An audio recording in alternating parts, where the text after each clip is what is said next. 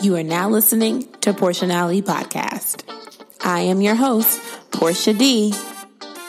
Hey Saints, welcome back to the Porshanality Podcast. I am here with another comedian, another comic from the New York area, and I'm super excited to have him here. But before I introduce him, I want to note that we are on location at the Christ Center in Harlem the Transfiguration Church. And so I'm super excited to be here. This is actually a church from my friend Kevin Vandiver.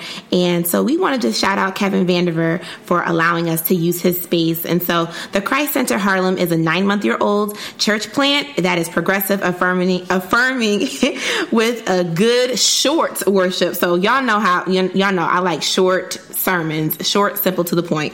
And Kevin is very short and he gives you some good worship, y'all. So if you need a word, you want some good centered preaching around social justice, then, you know, feel on free to come on down to Christ Center in Harlem. They feed the community, they clothe the community, they make sure that Christ is at the center. So come on out. Uh, you can plug them in on social media. Christ Harlem website is christharlem.org. I'm going to leave that in the description box. But without further ado, on the show today, I have Jamal Richardson. Yes. Yeah.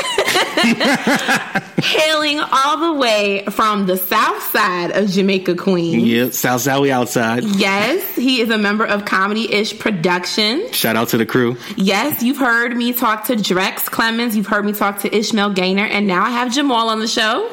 You can find Jamal. He's been featured at Eastville Comedy Club, Greenwich Village Comedy Club, which is where I saw him the very first time where he intercepted me on the street. Broadway Comedy Club, Shrine every Sunday in Harlem. You can find him at Shrine Harlem for the Brown Sugar Comedy Brunch, right? Yep. All right.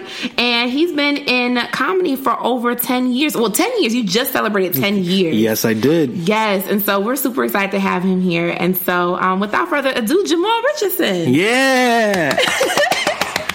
I applaud myself. Listen, if you can't get hype about you, who else will? I don't know. All right, so Jamal, 10 years in comedy. You just celebrated 10 years. So tell us a little bit about that journey for all the Saints. So, Saints, you know, if you got to grind, you got to hustle, you got to dream, you better go for it. And so, Jamal's going to help us today. So, 10 years in comedy, Jamal, tell us about that. All right, so 10 years ago, I was 19 years old. I'm 29 now. I know black don't crack, beige don't age. Oh my um, Why do I get the sneaky suspicion we're about to crack up this whole episode? We are. Um, but nah, I started 10 years ago. The year was 2008. The internet was still kind of new. Social media was new. I had no idea how to get into comedy. So I just went on Craigslist, found the Craigslist ad. It was like, hey, we're looking for comedians. If you could bring people, come through. And I was like, all right, cool. Send an email. He emailed me back and then showed up to the show at Eastville Comedy Club. And then all these pro comics go up. I watched all these people from like Comic View and Comedy Central and MTV do like they just smashed the whole night. And I'm sitting in the front row trying to be a superstar. Like I had shades on in the comedy club. Like I looked ridiculous. And then the host of the show, good guy, he uh the guy who was putting on the show, his name is Chris Jonesy Jones, and uh, I'll never forget it. He was like, "Hey, what do you want me to say about you?" And I was like, First and foremost, oh, I had a stage name back then too. I didn't go by my real name. Oh, okay. And I was like, yeah, my name is Jay Hood. I'm from Jamaica, Queens, and it's my first time. And his face just dropped. He was like, uh, okay, all right, we're gonna do this. and then he put me up there, and then I forgot how much time I was doing. It was, it was like eight minutes, but it felt like a lifetime. And I can't tell if people were being nice afterwards. They're just like, you, you didn't say it was your first time. We wouldn't have known. And I was like, stop lying. Like, that was trash. Come on, guys. You guys are being really nice. And then uh, that's how, that's what kicked it off. Like, I was addicted. Like, I felt like I did. Comedians are weird because we always feel like we did like the worst set of our lives, even though we just made some people laugh. But at, in that same moment, I was just like, but I love this. And then it just kept going from there. Well, he put me on a couple more of his shows, and then I started doing shows with uh, this lady. Her name is Sheba Mason. She's Jackie Mason's daughter. She's hmm. she produces a lot of shows in the city. So I started doing shows with her, and then I just kept finding people who just let me anywhere and everywhere that would give me stage time. I was still in college back then too, so I went back to college, so that kind of like cut it because in Virginia there's like nowhere to do comedy. So I was just like try to do it in my dorm room. Then you know situations happened. Had to come back to had to come back from college. College was kind of put on hold, so I was like, all right, cool. College is on hold, so time to pick that comedy back up. Then we just well, who's we? Me, myself, and God. Um,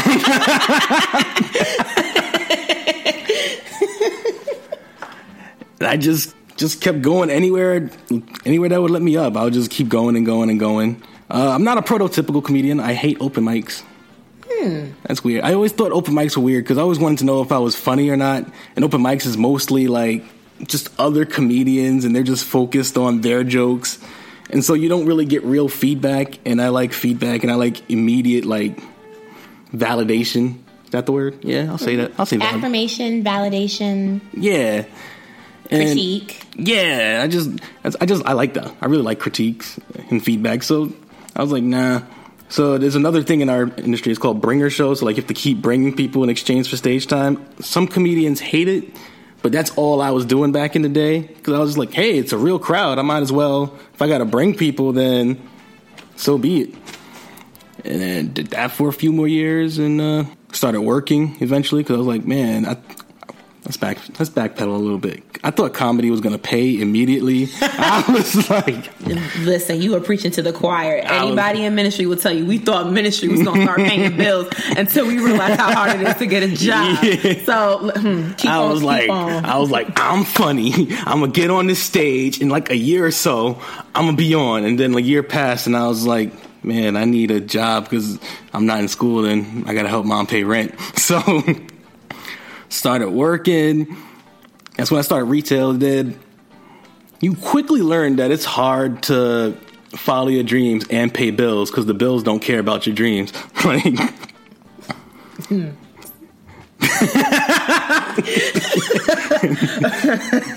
Y'all can't see this, but she is like praying to God right now, like he is talking the truth.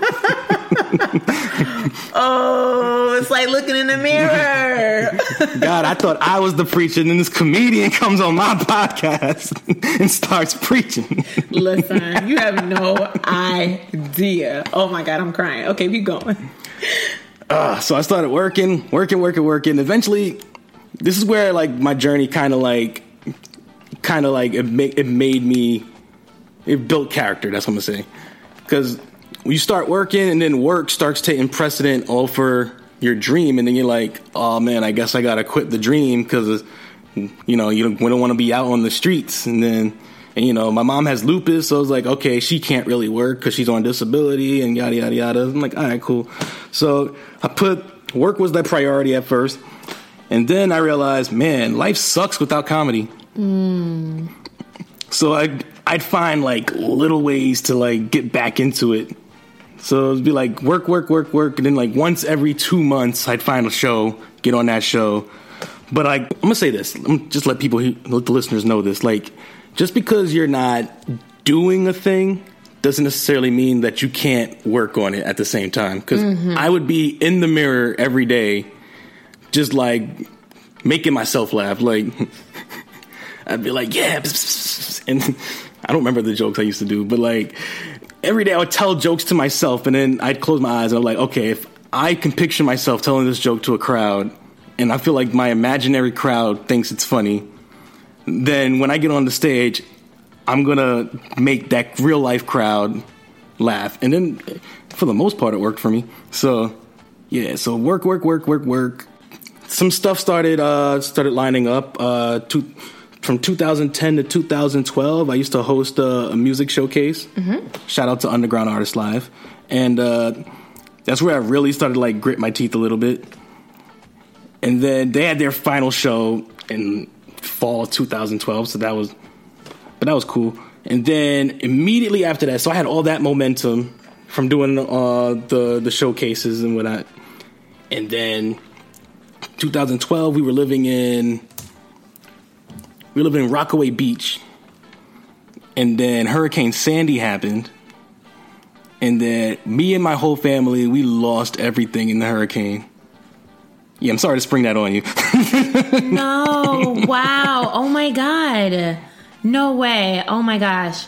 Oh my gosh, Sandy was the worst. Yeah, it was. Yeah, Sandy Sandy was the worst and it took a lot of us to recover. Yeah. Um the worst that happened to us was like a tree fell. But like it didn't damage anything. Like it just fell. Must be nice. I mean, but it just missed my car. Um, for those who, who know me, know I used to have the gerbil. Um, you know, that's my, that was my little Toyota Yaris, and the gerbil almost got you know taken out because of a tree, but it survived. Praise God. Um, all that good stuff. But yeah, so you say you um, y'all lost everything. hmm We used to live in the we, we lived in Rockaway Beach, and we lived in like this. uh It was like a basement apartment, mm-hmm. so, and then our house, the way it was geographically located, it was like the beach was right here, our house was in the middle, and then the peninsula was right behind it. Mm-hmm. So when the hurricane hit, like both those bodies of water just kind of met. Mm-hmm. And uh, fun story, uh, we did not evacuate. No. so I was there for the whole thing. oh my God. Yeah, my landlord lived on the third floor, so like we ran up like, Mr. Ola, let us in, let us in. He was like, come up here. And then, so we spent the night in his in his apartment. Uh, we just like we salvaged whatever we could, and then the next day after everything subsided, we went back downstairs and it was like, yeah, nah, No, wow. So you were homeless. yeah, Oh my gosh! Wow, Jamal, you've lived through a a natural disaster tragedy. yeah, That trauma. Yeah. That's trauma.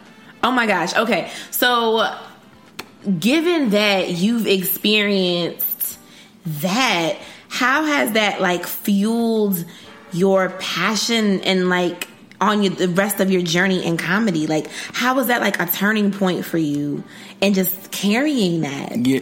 You know, it's fun. Like you learn what's really important in life when you mm-hmm. lose everything. Wow. Cause like you realize that all this material stuff it doesn't matter. Like you can you can lose.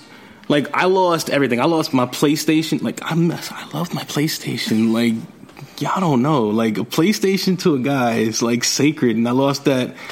But like, but I still had my brother, and I still had my mom, mm-hmm. and I'm like, those are irreplaceable Yeah. and then and at the end of the day we like we, we started life with the three of us and, and in that moment we still had the three of us so like we're like this um, but it's funny like in the meantime like we're waiting everybody in rockaway is waiting for help to come and whatever so like i'm talking to people in my neighborhood i've never talked to before because that happens like hey you got lights on nah you got lights on nah yo, I'm trying to fry up this food in my freezer. You want some food? Like, all right, cool. I'm, I'm gonna eat. Um, but there was a moment in that time frame where like everybody on the block was like, "Oh wait, I heard you do comedy, right?" And I was like, "Yeah," and I was like, "Yo, just do something."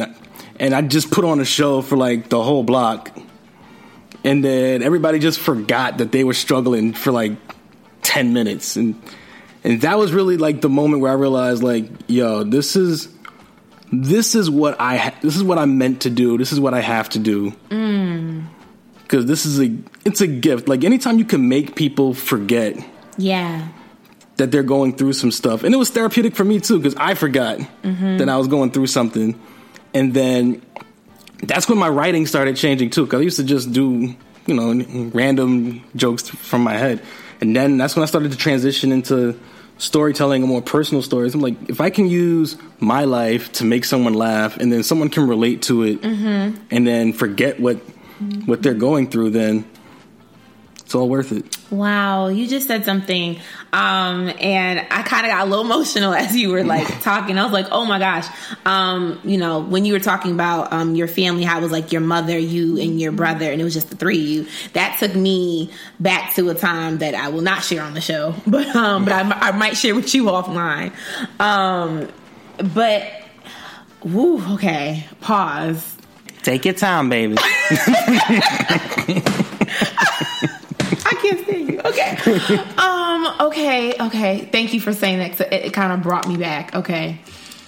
in hearing you share that, it made me kind of think about um, like my journey as like a pastor, like as a preacher. Mm-hmm. Um, a lot of times, our best sermons, so sometimes my best material comes out of our own personal experiences and our struggles. Um, literally, like when we pull from those dark places, when we pull from those experiences that we may or may not want to talk about, or those experiences that cause us some trauma, where we literally lost everything, and, yeah. and it pushes us to a place where we're a little bit more grateful and we understand what life really is about. Um, those are our best moments. And I just gotta like tip my hat off to you. Like I had no idea before we like we had a pre-talk before our um, conversation, Saints, and Jamal did not share this stuff with me, and so I was not ready because I was like, oh, you know, talking about your journey. He's like, oh, you know got into comedy. Oh, you know, you know, I perform in some clubs. I'm like, well, tell me this story. and he's gonna wait till I press record to share all this. Oh my goodness. Okay, he's messed me up. Um, I'm, I am, I'm messed up. Okay, I apologize. No, don't apologize. no, being raw and authentic is important to this show because you don't know like who you could be helping. Like, yeah, yeah. I'm at a loss for words. That's like an impossible thing to do. And I have show notes sitting in front of me. Okay. Long story short, uh, her Sandy happened that October, November ish. We were homeless until like February. But it was I say it's technically homeless because God was looking out. So FEMA came, paid for a hotel. It was kind of like an upgrade. It was like hotels on Madison Avenue and Fifth, twelfth floor. Yeah, it was lit. I did not have to pay rent for six months. I could stack my money. I, Sallie Mae lost my number, so I didn't hear from her for six months. But then as soon as we moved into the new house, get that first phone call rang, like Jamal, where's my money? I was like, oh dang, she found me. Um, that was a that was the experience. That was still recent. Like Hurricane Sandy was like 2012. It was only about like six years ago. So yeah, that's what I'm saying. that was the year I graduated college. Like I thought I was, you know, cool. Um, yeah, like I had just started. Yeah, like I had just moved back home. Yeah, but then you know, you still even in that, like we were living in the hotel, and I still found shows to perform on. Comedy was always there for me, so I feel like I have to. I need to be there for comedy. So kept working, kept working. Quit. Then I quit my old job, started my new job, opened up some time earlier this year, I ran into Ish, mm-hmm. and then we we hit it off immediately. Like I did his show, like I'm just like the past ten years, just scrambling for any stage time. And he was like, "Can you bring somebody?" I was like, "Yeah." Didn't bring anybody, but and I saw it in his face. He was like, "God, I don't have enough, enough comedians. I'm still gonna put them up, but I don't want to." But then I went up there and I like I killed that night, and then I asked him if I can do another show. He was like, "Yeah, but you gotta bring people." I brought people to that one because I like him, and then killed at that show. And then after that show, he was like, "Hey, Jamal, you're a nice guy. You're funny as heck, and uh, and you're positive, which I like. So you mind joining my team?" And I was like, "Yeah, yeah. I like I like excessive stage time. Yeah, I'll join the team." it's been good since then. Wonderful. Oh my goodness, you said something that I think was a gem. Um, you know, I like people dropping gems for the crown. So you said comedy was there for you. Now you need to be there for comedy. Mm-hmm. What does that mean? So since I didn't have, since I wasn't like available to get on stage a lot in my younger formative years in comedy, I feel like now, like, especially since after 10 years if you're not doing nothing everybody's looking at you like so what are you doing why why haven't you quit yet so now I feel like, all right, I'm gonna, I joined this team. Comedy, comedy was therapeutic for me. It helped me get through all the all the rough times in my life. So now I need to help build the industry to be better now. So now I need to be there being funny, but also we doing a comedy ish, we're trying to like build a platform for people of color in comedy. So once Ish told me that, I was sold. So I was like, all right, cool. I have an opportunity now to not only be a part of a team, but to better the but to better my people and the culture that we have and then build which could potentially build more black comedians in the future which is just super dope. And i'm just like sign me up. I'm there for it. Let me help comedy ish be a success. It's to help me be a success in the long run and it's to help other people be a success which is dope Yeah, I, I gotta admit, like comedy ish is legacy building, right? And that was the, one of the first things. Like, so after I had my encounter with you intercepting me on the block, you know, then um, Mono jumping in front of me, Ishmael was explaining to me what comedy ish what is. Mm-hmm. And when he was just like, you know, it's uh we're comics, like we're comics. We're all black. And you gotta come check us out. There's not very many all black comedy troupes. And I'm like, really? And I'm just kind of like, huh all black, huh? I'm like, hmm, okay, well, tell me more. You know, and I became very interested because anybody who knows me, I'm like super pro, pro black, right? Super, like super, super, super, like. She's got her fist up right now, guys. well, I mean, catch me any given day. You know, I'm like super decked out in like African garb. I'm not, I'm not wearing any African today, but like, you know, I'm, I'm pretty, you know, for the most part. Um, so I was just like, wow, like, okay, I need to support this. And like you were saying, it's not just about you as a comedian, but it's also about the community building. It's about the fellowship. It's about putting people on, putting each other on, bringing one another into this community, into this space, and then also to leave something behind for the next comics who are coming up behind you, right? Exactly. Um, and so, um, what is the comedic landscape like right now? Uh, right now, comedy is hot right now. Like everybody's looking for comedy, which is kind of why we want to take advantage of that and build like this platform for people of color right now. But yeah, you could you could especially here in New York, you can find comedy anywhere, good or bad. Like it is everywhere. Once it's like that's the steps. Once they gentrify a neighborhood, they build a Whole Foods, they build a Starbucks, and then they start moving in comedy. Ooh, like sounds like down the street. Yeah. so comedy is hot. That's I don't know. I wonder if comedy is going to reach an apex soon, like it did in like the late '80s, early '90s, hmm. or even in the early 2000s. Like comedy keeps going up and down, up and down, but right now it's hot. Like everybody with social media being the the way it is right now, everybody has comedy at their fingertips, and they're looking for they're looking for ways to laugh, and they're looking for somebody to make them laugh. Hmm. So that's why I'm here. Yeah, that's why you're here. so, um, who are some of your favorite like comedians? Who are your favorites? Like your inspiration? Like who is like I want to be just like them or doing what they're doing? Like that passion, that mm. drive you have. Like who? Like who do you see with remnants and pieces of your own passion within inside of them that makes you want to just keep going? Richard Pryor. Yeah, off the top of my head. Uh-huh. Chris Rock. Oh, he's my fave. mm-hmm. Chris Rock, Dave Chappelle. Mm-hmm. Uh, all of the original Kings of Comedy. So Cedric the Entertainer, yep. Steve Harvey, D.L. Hughley, Bernie Mac, R.I.P. Eddie Murphy. How did I forget Eddie Murphy? Like, those are like my top guys. Like, once I saw them, like, with the original Kings of Comedy is the first stand up special I ever saw. Chris Rock is the guy who made me like, okay, this is fun. And then once I saw Eddie Murphy Raw, I was like, I can do this. Mm. And then I then I ran into Richard Pryor and the rest of them. I was like, yeah, this is a good art form. Yeah, all of the ones who you just named are the comedians that I study as a preacher. Um, one thing that my mentor, um, OM3, Otis Moss III, for all y'all who know um, OM3, um, he says, Porsha, if you want to be a better preacher, study the comedians. And I said, Really? He said, Because they'll teach you the art of storytelling. They'll teach you how to improv and to just pick up. If you mess up, you just know how to like be, you'll be on beat. And he's told me about how like, listen to how they prepare. If you're prepared with your material, there's nothing that can't happen in the congregation that can throw you off because you're so invested mm. in the moment.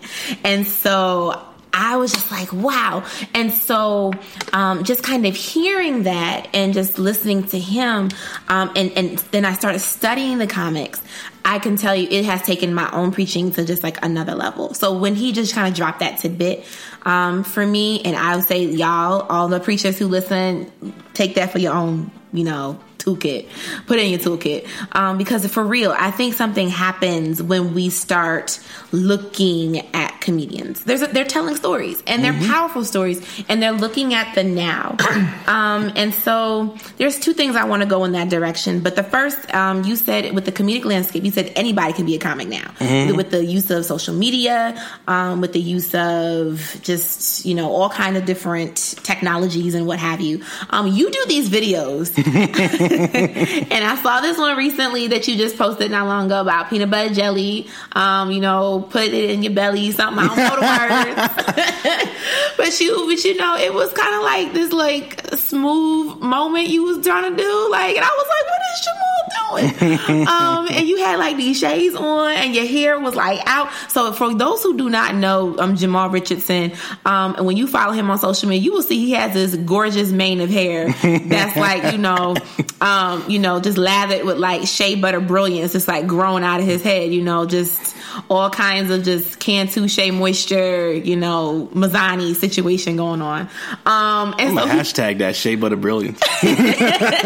shea butter brilliance, you know. And so he's got all this glorious hair. And so his hair was just out and he has these shades. Jamal, you got more hair than me, you know, I ain't mad at you. you know, I'm always cutting mine. But um, yeah, and so he was just going in, you know, talking about peanut butter jelly. I was like, what is he doing? So these videos, like talk about these videos that you do. Uh so I love music. Like music is big in my family. Like my mom sings, my uncle sing. Oh, interesting. Yeah. I come from a family of musicians, but keep going.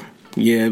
My uncle used to play the drums for uh what's her name? Uh Sheila E. Get out. Yeah. Okay. So music is heavy in my family. So like I love music. So and I grew up in the choir in church. So I was like, you know? I, I like to combine comedy and music together. And uh you know, I'm a good I'm a good songwriter, sort of. So I was like, but all the songs I'm inspired to write are about food. So I'll just be at my house and I'll see something. I'll be like, hey, that's I'm gonna write a song about lasagna or spaghetti, and then eventually I was like, you know what? We have social media now, so let me just start recording these songs, and if they catch on, they do. If they don't, they don't. I'm having fun. So, can you do one for us? Like a song? Uh, okay, spaghetti. I know off the top of my head because I sing it all the time. I love spaghetti.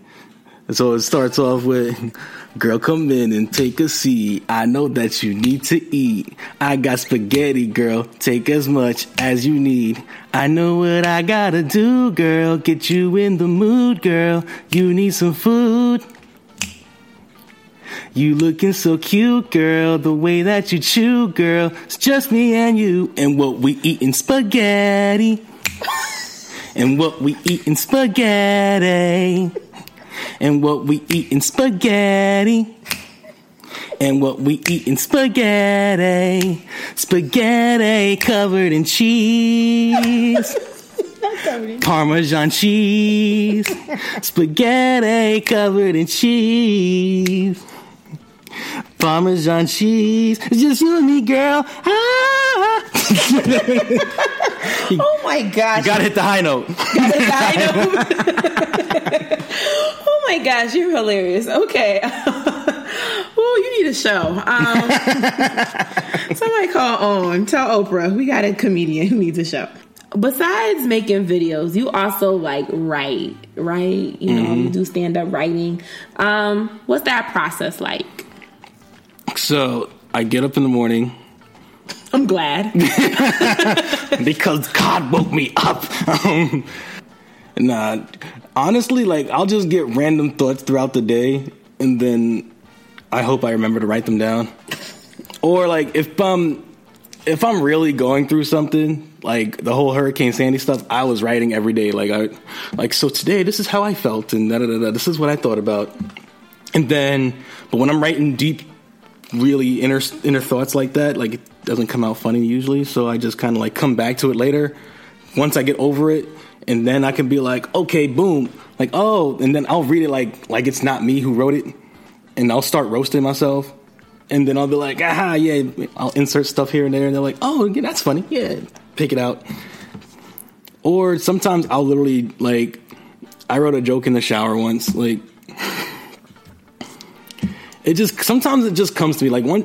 I wrote a joke about how the about how the if you go if you go to any church in America, black church or white church, is the same portrait of Jesus hanging up in the church. No, just, it ain't. Just different just different colors and hair textures. and I wrote that. That thought came to me. I was sitting in the middle of church, in the middle of someone preaching, and I was like, "Oh, that's funny." And they was like, "Huh? What was that child?" I was like, "Nothing." And then I went home and wrote it down. It turned out to be one of the best jokes I ever wrote. Okay, Jamal. So I want to ask you something a little bit more serious, right? So, you know, there's so much stuff going on in the world. There's so much stuff going on in people's lives, you know, between drama and trauma, you know, all that good stuff or not so good stuff. Um, so how do you use comedy as a platform for social awareness? Like, how do you uplift the social concerns of our community within comedy? And do you think that's necessary? I do think I think it's absolutely necessary, and I think comedy is the perfect art form to kind of raise awareness about certain things. Because like even if you think about like just stuff Chappelle's talked about in Chappelle's show, like mm-hmm. we we were like we were younger, but like you still remember it. Like people remember stuff that's funny. They don't remember like serious talks. Like you don't remember your parents chastising you about not cleaning the house all that much. Yeah, I do. That's because we got beat. you, you, remember? You remember a good butt whipping? Uh, my mother's black. but like, you don't.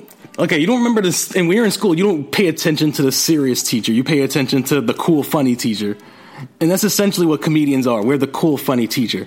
Mm. So it's our I don't want to say it's our responsibility per se, but like if we wanted to, we could teach and then make you laugh at the same time. And the pill is easier to swallow when you're laughing. It's like I talk a lot about being biracial or light skinned in America, and then mm-hmm. and my racial identity growing up, like it's confusing because you're too light to be black, but you're too black to be Spanish, but you're still a minority, so you can't be white. So it's weird. Yeah, so, talk about that. All right, cool. So, being light skinned, it, it's weird. Like, first of all, let me start by saying I'm the only light skinned member of my family. Oh, okay. Yeah, everybody else is dark. Okay. Yeah. So, for those who don't know, I'm half black, half Irish, and somehow that makes me look Dominican. So, it's the truth. Oh my god, I can't take it. So, growing up, people would dead ask me like, "Are you are you adopted?" Because I don't see. And then my mom would have to fight somebody like or people would ask me like, "Are you sure you're not Spanish? Like, is your is your dad Spanish?" I'm like, "I don't think there's any Spanish in my family at all, but I'm just black." Like, that's all I wanted to be. I just wanted to be Jamal the black kid, which is crazy that I have. You have a kid named Jamal, and people are questioning if he's black. Usually, that's the blackest name people could think of. Like, oh, we didn't think there's a black kid over there. What's his name? I don't know, Jamal. Like, and here you go, a little light skinned boy. What's his name? Jamal? Like, no, it's not. His name is Juan. His name is Juan. Julio. Yeah, I've, I've, been called everything. Uh, I don't know, like people would always question my racial identity. Like I would, would, I was never, nobody ever approached me and just instantly knew I was black until like college. So growing up, it was, and it's weird. It's like even when people admit that you're black, then it's like everything I do is because I'm light skinned. Like if I'm good at something, like even in comedy, I've heard people say like, "Oh, he, they only found him funny because he's light skinned. He's not as mm. he's not as abrasive. He's easier to he's easier to look easier to look at because he has nice hair." I'm like, no. So there's a colorism line in comedy. Yeah, well, not not really in comedy, just in I would say in in the black community in general. Because mm-hmm. like I'm not gonna lie, I take advantage of it sometimes. Sometimes if I need an excuse for something, I'll just be like, yo, it's because I'm light skinned. Everybody's just like, oh, well, you are light skinned. You are light skinned as heck. Um, but it's it's the truth. Like even in college, growing up, people would tell me like, oh, it's because you're light skinned. You're like you're light bright, two shades from being white, so you get all this. People just like you, and I'm just like, but I have no friends. Like, what are you talking about? Like, your story's not adding up here. Were you ever teased for being light skinned? All the time. Because I actually was like, I had a hard time making friends with some girls, and I'm not as light as you. Yeah, you know, like to me, you're not even light skinned. Like, you but I am. I mean, you know, I use tinted moisturizers, so you know, there's that. But um, you know, BB cream, yes, get on it. You know, thank you to my girlfriends who remind me that I am light skinned. Um, but yeah, no, see, like I used to have a hard time. Like girls at school just be like, "Oh, who do you think you are? Because you're pretty, you're light skinned, you got long hair." I used to have like long hair, mm. but not anymore. Um, because I was maybe that's why I'm always cutting my hair. Maybe that's part of it. Because I used to be teased, mm. but maybe that could be it. Um, you know, because it used to be like you know long and whatever. But so yeah, like it's hard, you know, light skin troubles. I used to get called like, "Oh, you belong in the house," like you know, house Negro. And oh yeah, that was that was my thing too. Yeah, yeah, you know, and it's like it's the struggle, and so I know that there is like a thing where like people of color is kind of separate ourselves not intentionally because of color. Some people be like, "Oh, she thinks she this because she light skin," or say, "Oh, well, she don't think she's this because she's dark skin." But it's like, but really. So I think for me, going to Spelman um, was one of the best things for me because it helped me to bridge that gap between color lines because it, everybody was coming together and loving yeah. themselves, and so it wasn't this light skin, dark skin thing where it was like you know back in my hood where girls would just be like, "Oh, who you think you is," you know, mm. and it was just kind of like these are black women women from all kind of diverse backgrounds girls from the hood, girls from upper middle class, girls from very upper class, mm-hmm. all coming together. It didn't matter what our color was because we all knew we were black women and we were all here to strive. And you know, did you have issues like that when you were at Hampton? Uh, not really. Like everybody, like if you once you go to HBCU, everybody, even if you were a white kid, everybody like you got some black in you because you here. Like so everybody was just like, "Oh, your name is Jamal. You're here, so you're black." There were some times like, you know, like if you do something, they're like, "Oh, because he's a light skin." Like, but like they still embraced you. Like it wasn't, it wasn't as much of a. I didn't feel as much of an outcast as I did growing up here in New York, and then like because this there's so much diversity here that like it's easy for people to classify you as ambiguous. So you are racially ambiguous. Yeah, I know. Yeah, you are. Confession, good for the soul, but bad for the reputation. When I first saw you, I was like, "Who is this Latino trying to talk Latinx?" Um, you know, I really did. Like, no lie, I really thought you were Latino. Like when you intercepted us on the street, I really thought you were Latin. I'm used to it you know and it wasn't until you did your set and i was like oh that's the guy from the street um, and then when you're like yeah you know everyone thinks i'm dominican but i'm not you know in your in your um in your uh, in your bit and i was like oh literally like I felt stupid in my seat as I was eating my nachos, right? And just looking like, oh. But even, I'm glad you said that. It brings us back to our original point. Like, that's how you can use comedy to like raise awareness because like so I'm pretty sure as soon as I take the stage and they, they introduce me as Jamal, half the audience is looking at me like, this ain't Jamal. Jamal. This is Richardson. not Jamal. and then I start talking, and then it, it kind of shows people that black people come in all shades and colors. Yeah. And then, and black people can literally be anything. And then, but also like, like there's a there's a there's a point in my bit where I talk about how when I was in college and then like a police officer said on his radio like we have two blacks and a possible, like no. feel like I heard you say this. Yeah, but yeah. even even in that joke, like it kind of shows that like how hard it is for to be this light skinned and then like even racist people can't tell that you're black and all you want to do is just be black. Like you don't want to be anything else. So like, I feel like we don't that kind of juxtapositions that that that mm-hmm. that work here. Okay, cool. Mm-hmm. Thanks, English major. You're welcome. Um, that kind of juxtaposition of being black kind of shines through through comedy. So I feel like in other platforms, like it wouldn't necessarily like be as clear to people as when paint as clear of a picture in people's minds as that. So yeah. Cool. Okay, so Jamal, um, last thing before um, before I just kind of give you the mic to say whatever you just want to say to you know your new fans, followers, and you know peoples of such sorts.